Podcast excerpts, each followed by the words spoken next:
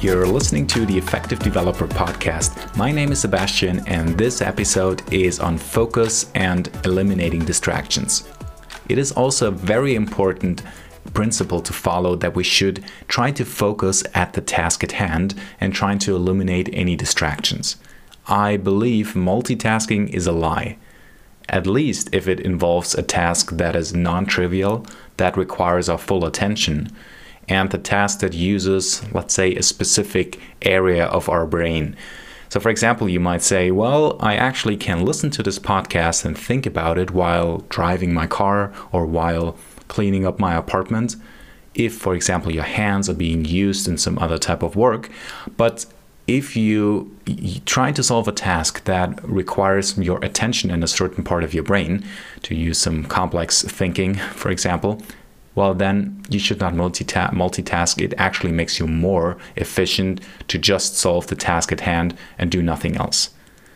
And when it comes to distractions and eliminating them, there are different kinds of distractions.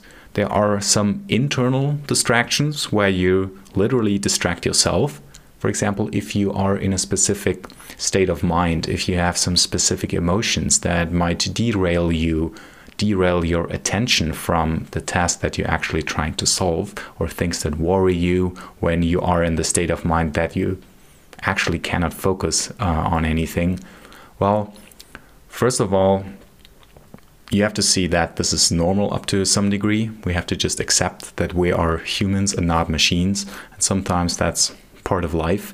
And you might try to look into things like mindfulness, into meditation, or trying to calm down, to have a calm peace of mind.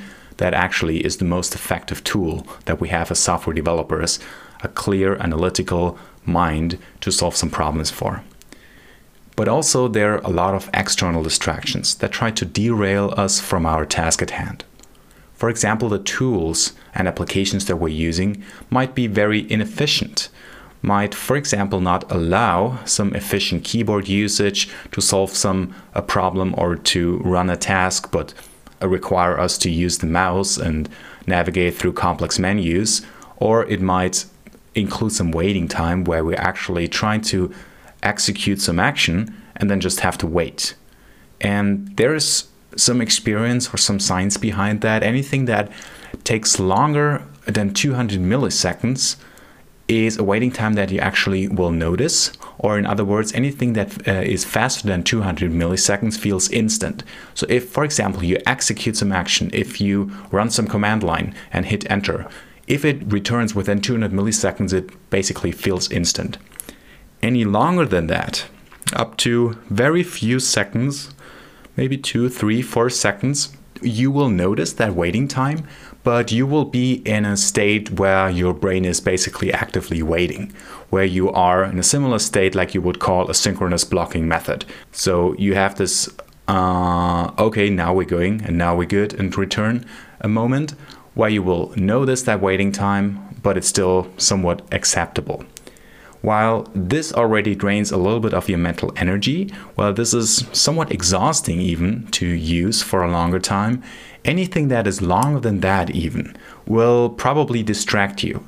So you're trying to perform an action and then you even have to only wait 10 seconds or longer, then you will wander around, you will look around your environment, you might start checking your emails, checking your smartphone, and then well, we all know this, then you're totally distracted because then something else pops in and distracts you, derails you from the task that you're actually trying to solve. In this matter, we always should strive for keeping these turnaround cycles, these feedback loops short, that we immediately, ideally, get some answer. If we use some tooling, if we're trying to hot deploy some application while coding, that should happen instantaneously it's okay if I once have to wait for some environment that sets up, and then I can use that with very short waiting times with ideally instant feedback. Other than that, there are also other external distractions in the literal sense of the word, where some coworkers might be popping by your desk, some other things might require your attention. Let's say notifications, emails, any type of synchronous or asynchronous communication that is a distraction to you that tries to actually derail you from the task that you're trying to solve. There might be other distractions by our surroundings, such as noise, that might be audible noise. Or there's also this notation of visual noise. If you imagine you're sitting somewhere and there's some people passing by that might distract you, the, uh, depending on where you're sitting.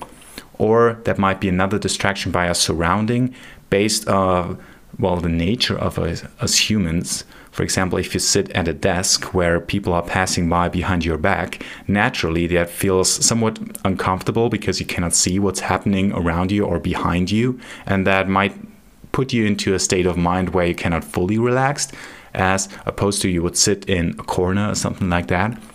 Just be aware of all of these external distractions or external influences by our surrounding makes you more efficient because then you can work on them. We will have work environments later on in this podcast, but also things that are immediate distractions, such as notifications, email programs, Slack, our phones. That is something we can work on, that is something we can silence. That means if you're aware of that, you can try to focus on the task at hand and say you put yourself into a state where you're just eliminating these external distractions, where you shut down the notifications, where you close these email programs, where you shut down Slack, where you put your phone to flight mode. That is a big, big helpful feature that I actually use all the time in order to be more efficient. While you're working at a task, you don't want to be distracted. That's it. You can use tools such as earplugs, noise canceling headphones. You can try to choose a desk when you're working in some cafe where you know, okay, you don't get distracted by the surroundings, by some visual noise, where you're facing a window or where you're facing a wall or where you sit to a corner, if that somewhat distracts you. So just being aware of it, of what you need, what typically distracts you, then you can be more efficient. I, for example, am very distracted by noises. So when I'm traveling, I'm always trying to um, use my noise canceling headphones and sometimes also earplugs that work very well for me. I'm also a little bit distracted by visual noise, so I prefer environments where it's pretty quiet from the outside, and that just works better for me. Being aware of it, taking a step, a step back and reflect, and seeing what works for you will make you more efficient. And in general, just trying to focus on whatever you're trying to focus on makes you much more efficient and effective as a developer. Thanks for listening.